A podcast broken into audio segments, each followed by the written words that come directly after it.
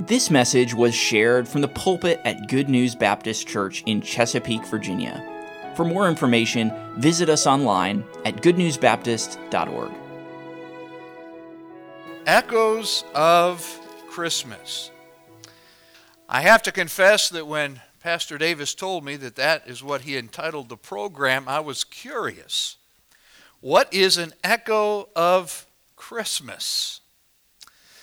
Well, we know what an echo is. In fact, he reminded us of a definition earlier. It's the repetition of a sound caused when sound waves reflect off of a surface. Uh, we all know what an echo is. Uh, some of us have been to places like Echo Canyon, where you get to stand there and, and speak and listen to your sound as it carries on those sound waves. What you hear in an echo is exactly what the original sound was. Only the sound diminishes as it gets farther away. Now, this is what we expect. We would be surprised if we stood in a canyon and we shouted, Hello! And we heard, Hello, hello, hello, please leave. yeah, yeah, say, Wait a minute, that, that's not supposed to work that way. Uh, who else is out there, right? We would be suspicious because we know what an echo does. But this brings us to a second definition of an echo. It's what the musicians and the readers presented in our hearing. An echo can also mean the close imitation or repeating of another's words, ideas, or acts. Have you ever thought about the fact that every Christmas season you echo the message of Christmas if you know the Lord?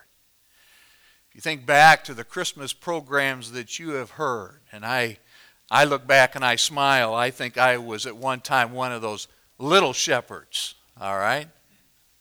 Hopefully, I didn't distract from whatever else was going on. But, but we were there to echo the message of Christmas. Now, whereas a sound echo is an acoustical phenomenon, it's God's handiwork, what has echoed to, uh, today in the Christmas story is far greater. It's the miraculous, eternal plan of God to save his people from their sins. That's what the angel told Joseph in Matthew chapter 1. Now, without getting technical, let's take a brief look at the echoes that we've heard today in this presentation. Can we do that? Galatians 4 4 and 5 give us the perfect overview, I think, of the echoes of Christmas. Listen to what it says. But when the fullness of time was come, God sent forth his Son made of a woman, made under the law, to redeem them that are under the law, that we might receive the adoption of sons. That's a great overview. You do realize that the message of Christmas didn't stop in Bethlehem. That was just the beginning of God's masterful plan. Now, what does this passage, this overview in Galatians, what does it teach us? Well, it teaches us this and it reminds us every echo has a source, right? It does. The source of the Christmas echoes repeated in the program you've just seen is none other than the God of heaven. Again, Galatians tells us God sent forth his Son. Now, when did God first declare to our race that he would rescue us from sin? Well, we were reminded back in Genesis chapter 3, verse 15. That's 6,000 years ago, if you believe the Bible.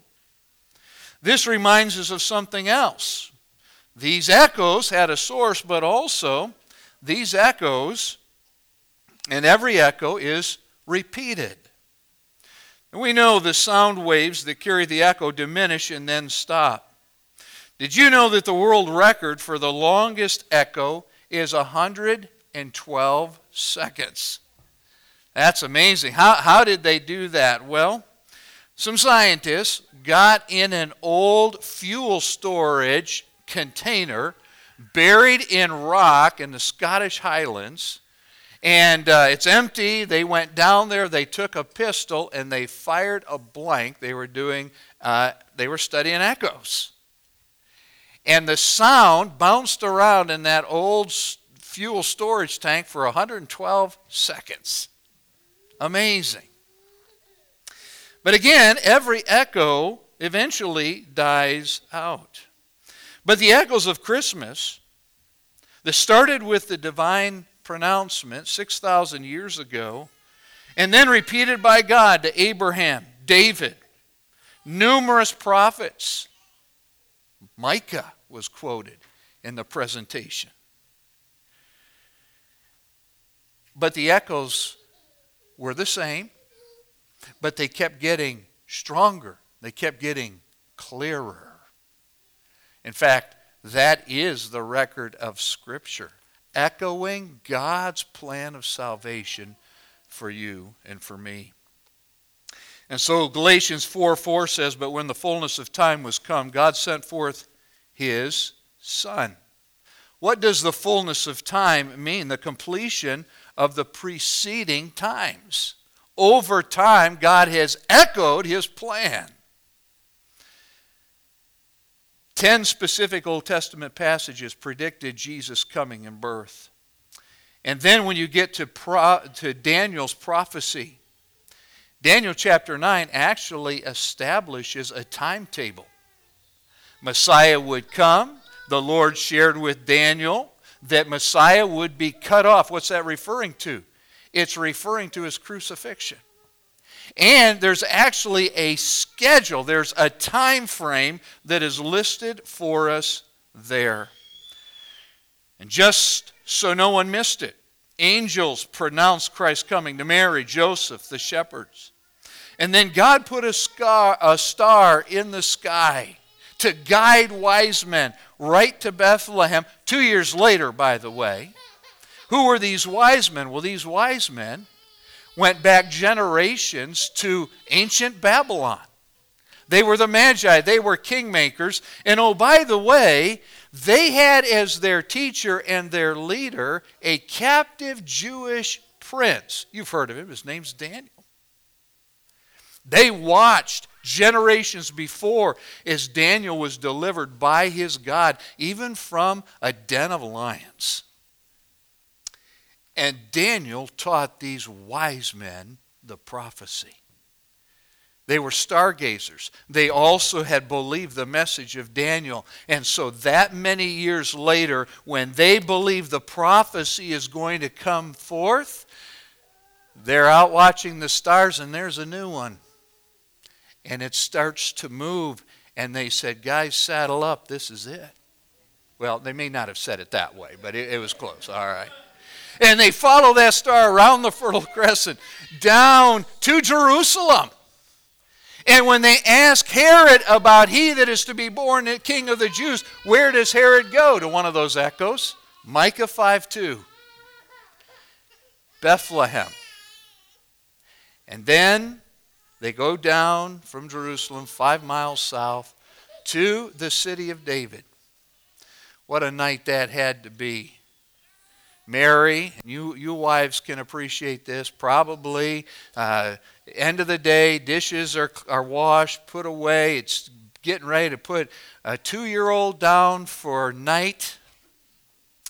And there's a knock at the door. The Bible doesn't tell us there were three wise men. I think there were a whole host of them and with their bodyguards, it was an entourage. Can you imagine Joseph opening the door? Who would be at our house at this time of night? And all he sees is a sea of lamps. And they say, We've come to worship the Christ child. How did they get there? The echoes of Christmas. But we want to close with another important truth about echoes. Every echo is the same. Do you know that at no point in God's announcements about the coming Messiah did the sound of the message change? And that's why Paul, under inspiration, can write to the Galatians and he can recap God's plan. And it's the same plan that had been predicted all down through time.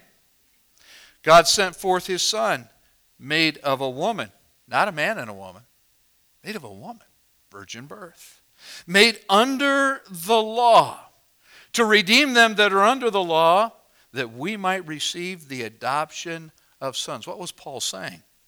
Prophets predicted a virgin would conceive and bear a son to rescue those whose sin had been revealed by God's law. Did you realize, have you ever realized the law never saved anybody? Never did.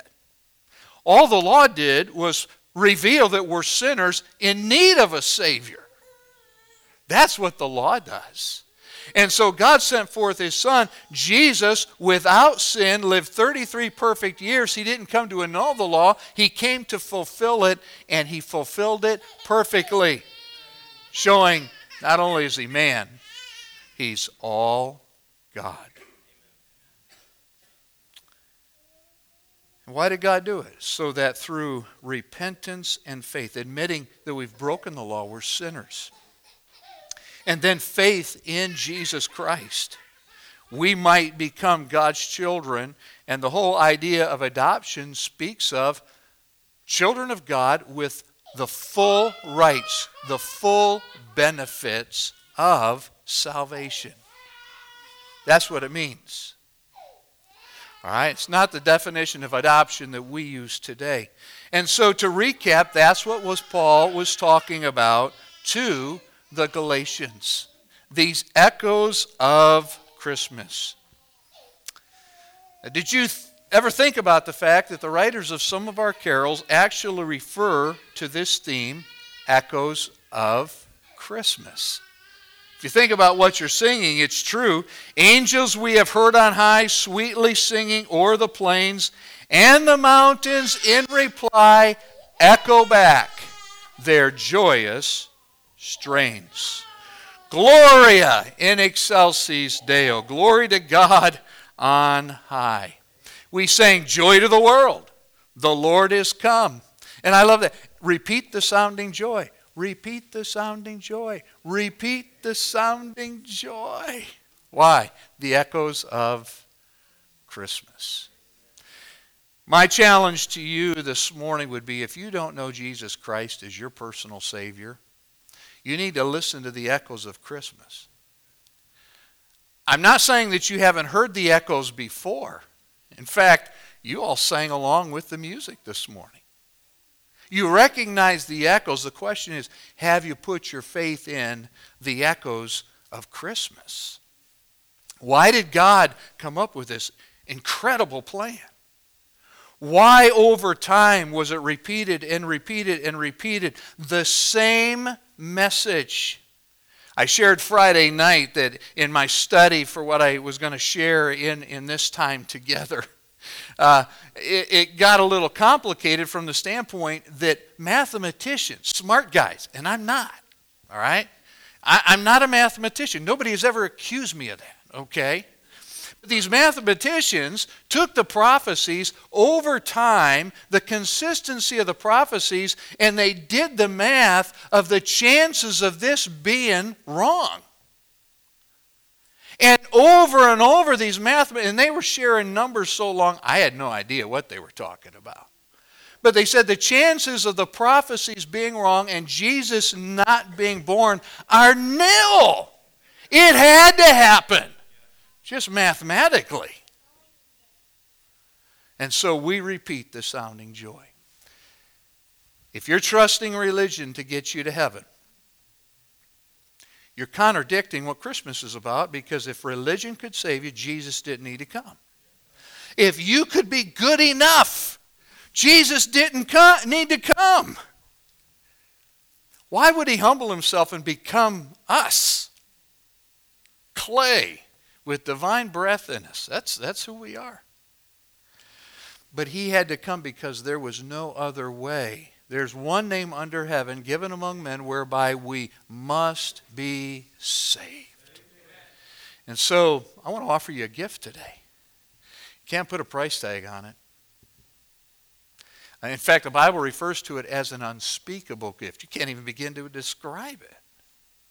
But the gift is God's Son, who left heaven, became man, so that he could take on himself the penalty of our sin, the judgment of God for sin, and he died. And three days later, he conquered the effect of sin, the result of sin, death, and he walked out of his grave. And here's what the Bible says that if we'll believe in our hearts that God hath raised him from the dead, that he died, that he has been raised from the dead, we shall be saved. For with the heart man believes and is made righteous, and with the mouth confession is made unto salvation. As a young man, God convicted me of my sin. After, and I had heard the Christmas story, but then I heard the rest of the story from the Bible. And I gave the Lord my heart. That was sung about by one of our soloists today. I opened my heart and I said, Lord, I'm a sinner. I deserve judgment just like you say. Would you please come into my life and be my Savior? In my simple way, Lord, you promised, would you save me? You know what he did? Kept his promise. He saved me. Because I'm better than anybody? Oh, no. A sinner who deserved judgment, but he rescued me, and he wants to rescue you too. Don't celebrate another Christmas singing the songs, giving gifts, but denying yourself the greatest gift. Receive Jesus Christ today? Let's bow our heads, close our eyes. Father, thank you for this wonderful audience, our church family, our guests. Thank you for how they've listened and participated today. Lord, I don't know the condition of each heart here. I hardly know my own heart. It's deceitful. Now, Lord, it needed you. But Lord, you know every heart here. You know those who have trusted you by faith for salvation, and those that maybe believe about you, but they're relying on some religious work, some religion. They're, they're relying on their thinking or some philosophy that they've been taught. Lord, if there's anyone here who is not saved, would you convict in their heart? Right now, would you bring them to salvation? Thank you for listening. If you have questions about your relationship with God, or you would like to know more about the ministry of Good News Baptist Church, you can visit us online at goodnewsbaptist.org or call us at 757 488 3241. We trust your heart was challenged as you listened and we want to encourage you to share this message with others. May the truth of God's Word be your guide as you strive to follow Christ and make Him known to others.